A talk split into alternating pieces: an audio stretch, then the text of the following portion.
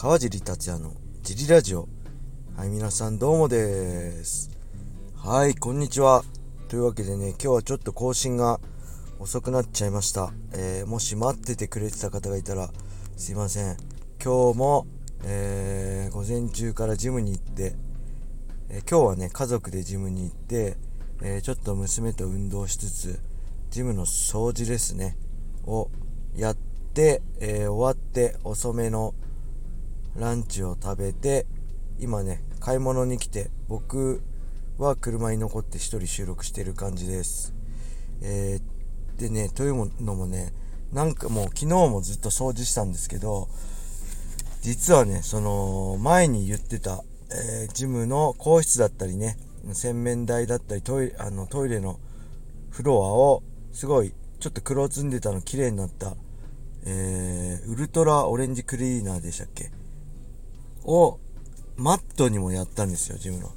でマットにやって綺麗に拭いたんですけど、今日ねなんかねやっぱこの雨で湿気でちょっとぬめっちゃって、なんか運動するのにちょっとぬるぬるしてちょっと危ないなという風になっちゃって、これやばいなと思って昨日からね、何回か、ちょっといろいろそのぬめりを取るために掃除したりね、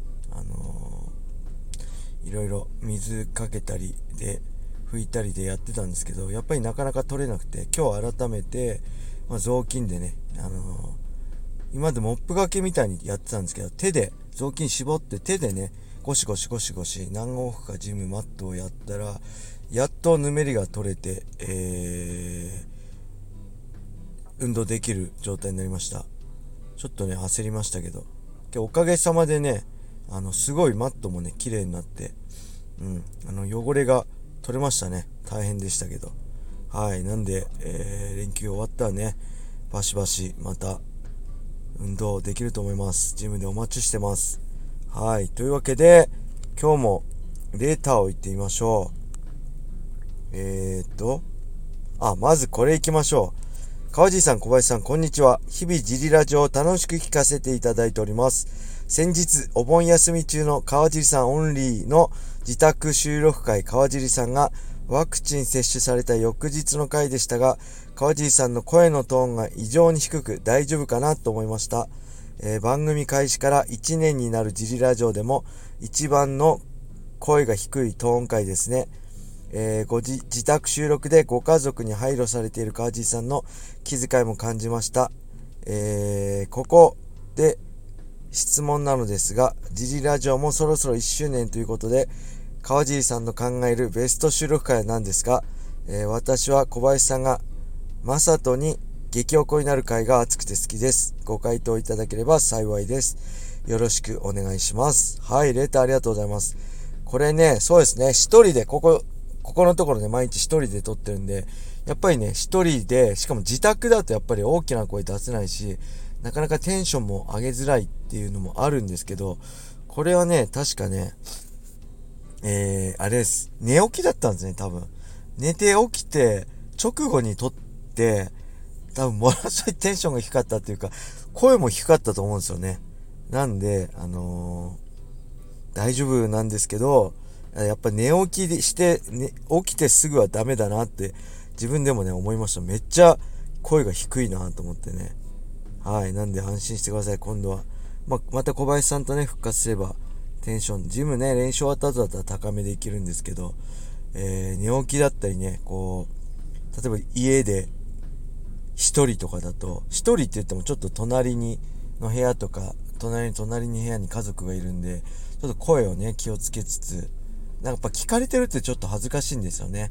そういうのも含めてちょっと声を気にしつつやってると若干テンション低めになっちゃうんで、ジムでやれば、小林さんとやればね関係なくできるんで、これからテンションアップでいきたいと思います。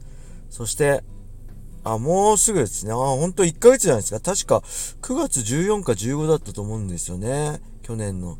なんでほんとあと1ヶ月で、1周年になるのかな。365になってますけど、どうだろう。あと30足せばいいのかなるか、だいたいそのぐらいですね。なんだろう、ベスト収録回。小林さんがね、マサトに激横の回、熱かったですね。面白かったですね。さすが小林さんって感じで。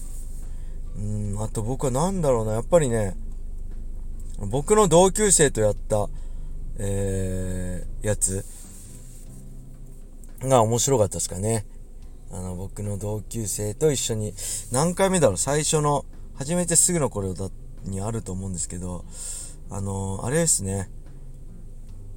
いつもね、だいたい3人でよくご飯、今コロナなんで行けてないんですけど、3人でよくつるんでるんですよ、同級生の。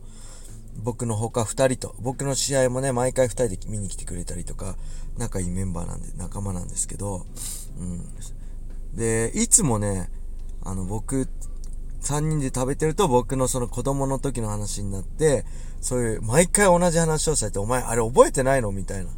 で結構ね、僕子供の頃、やんちゃじゃないです。別におとなしい子だったんですけど、やっぱりね、こう、ちょっと変だったらしくて、別にヤンキーとかそういう悪いこと、悪いっていうか、そういう感じじゃなかったんですけど、ちょっとおかしかったらしくて、それをね、いつもネタにされるんですけど、それをちょっと出したのが面白かったから、それ全部話しちゃうと多分みんなドン引きするんで、全部は話せないんですけど、また機会があったらね、同級生との、ジリラジオもいいかなと思いますね。はい。それじゃあね、もう一個行きましょうか。ちょっとごめんなさいね。これも行きましょう。こんにちは。はじめまして。生川爺さんの声をスマホで聞けて嬉しいです。超個性的なファイターで大好きです。俳優も楽しみにしてます。ちなみにコントとかにはご興味ありますでしょうか？はてな。はい、ありがとうございます。生川尻さんの声をスマホで聞けて嬉しいです。そういうことか。ありがとうございます。生川尻さん。生じゃないよなと思うんだけど、まあ、ありがとうございます。超個性的なファイターですかね。結構地味なファイターだと思うんですけど、コントはね、これどういうことなの？僕がやりたいですかってこと？コントとかね、見るのは好きですよ、お笑い。だから自分がやるとか、僕お笑いのセンス全くないんで、多分ね、ものすごいしらけると思いますね。コント。けど、なんだろう、自分では考えられないけど、ちょっとそういうのもやってみたいっていうのはあるかな。演じてみたい。これ俳優と一緒になっちゃいますけど、自分じゃない自分を演じる魅力とかってあると思うんですよね。僕そういうの俳優で全く違う別人の楽しいんじゃないかなと思いますね。今ね、ちょっとごめんなさい。声変だったらね、間違って停止ボタンを押しちゃいました。一回止まっちゃいました。これね、よくわかんないんですよね。レターいっぱい読めて便利なんですけど。もう一個行きましょう。お疲れ様です。今、川爺さんがマサトさんと戦うなら、どんな作戦を立てられますか？お時間あるときに教えていただけますでしょうか？よろしくお願いいたします。はい。ありがとうございます。今、何で戦うんだろう？ K-1 ルール。マサトも今 K-1 やってないしね、僕もやってないから違う勝負。なんだろう、もし K-1 ルールでやったら、どうすんでしょうね。とりあえず変わんないんじゃないですか。やっぱ技術戦に持ってったら、まあ間違いなく叶わないんで、まあ当時もそうだったんですけど、技術戦で勝負したら全く叶わないんで、まあぐちゃぐちゃにするしかないよねっていう感じで、まあほんと別に喧嘩もしたことないけど、喧嘩越しでみたいな。喧嘩にしちゃえば、もし僕のパンチがね、右が当たれば倒せる自信はあったんで、ぐちゃぐちゃの状態で倒すしかないよねっていうことですかね。あとなんかあったかな。あとね、やっぱ緩急をつけようとも思ってましたね、当時。ずっとスピード勝負でやってると、絶対マサトのパンチも出入りも早いんで、そこで同じところで勝負しちゃうと絶対叶わないんで、僕はむしろ緩急をつけて、その緩急の差で勝負しようかなと思ってました。単純なスピードじゃかなわないんで、ゆっくりから速く、速くからゆっくりをすごい大きく動いて、その中で一差しするっていうイメージでね、やってたかな。もう10年以上前だからちょっとあんま覚えてないけど、あとなんか山田さんがマサトの弱点があるって言ってたって言って、未だにね、なんかね、ふわっちとかでも聞かれるんですよ。あの弱点って何だったんですかって聞かれるんですけど、全く覚えてないですね。何だったんだろう、僕は聞きたい。マサトに弱点あったのかな、あの時。まあ、若干打たれ弱くなってるっていうのはあったかもしれないですけどね。ダメージ蓄積して。まあ、そのぐらいじゃないですかね。だからね、全く覚えてないんですよ。過去のこと本当覚えてないんでね。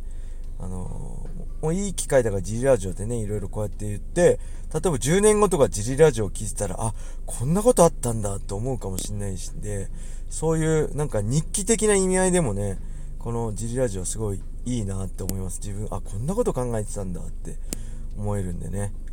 ブログとかね、いろいろやってきたけど、やっぱり合う合わなあって、やっぱブログってなかなか毎日更新とか定期的に更新も滞っちゃうんで、で、ツイッターとかだとね、サクってつぶやいても、それまた遡るって不可能じゃないですか。で、この音声ラジオがね、一番手軽でいいと思うんですよね。で、直の声なんで、自分の声の張りとかね、さっきのレターでも言ったコンディションとか体調とか、そういう声でその奥を読み取ることもできるんで、すごいいいなと思うんでね、これからも、まあ、なんとかとりあえず1年は毎日更新して、そこからもね、定期的にできれば毎日ね、更新していきたいと思うんで、ぜひね、レターを皆さんお待ちしております。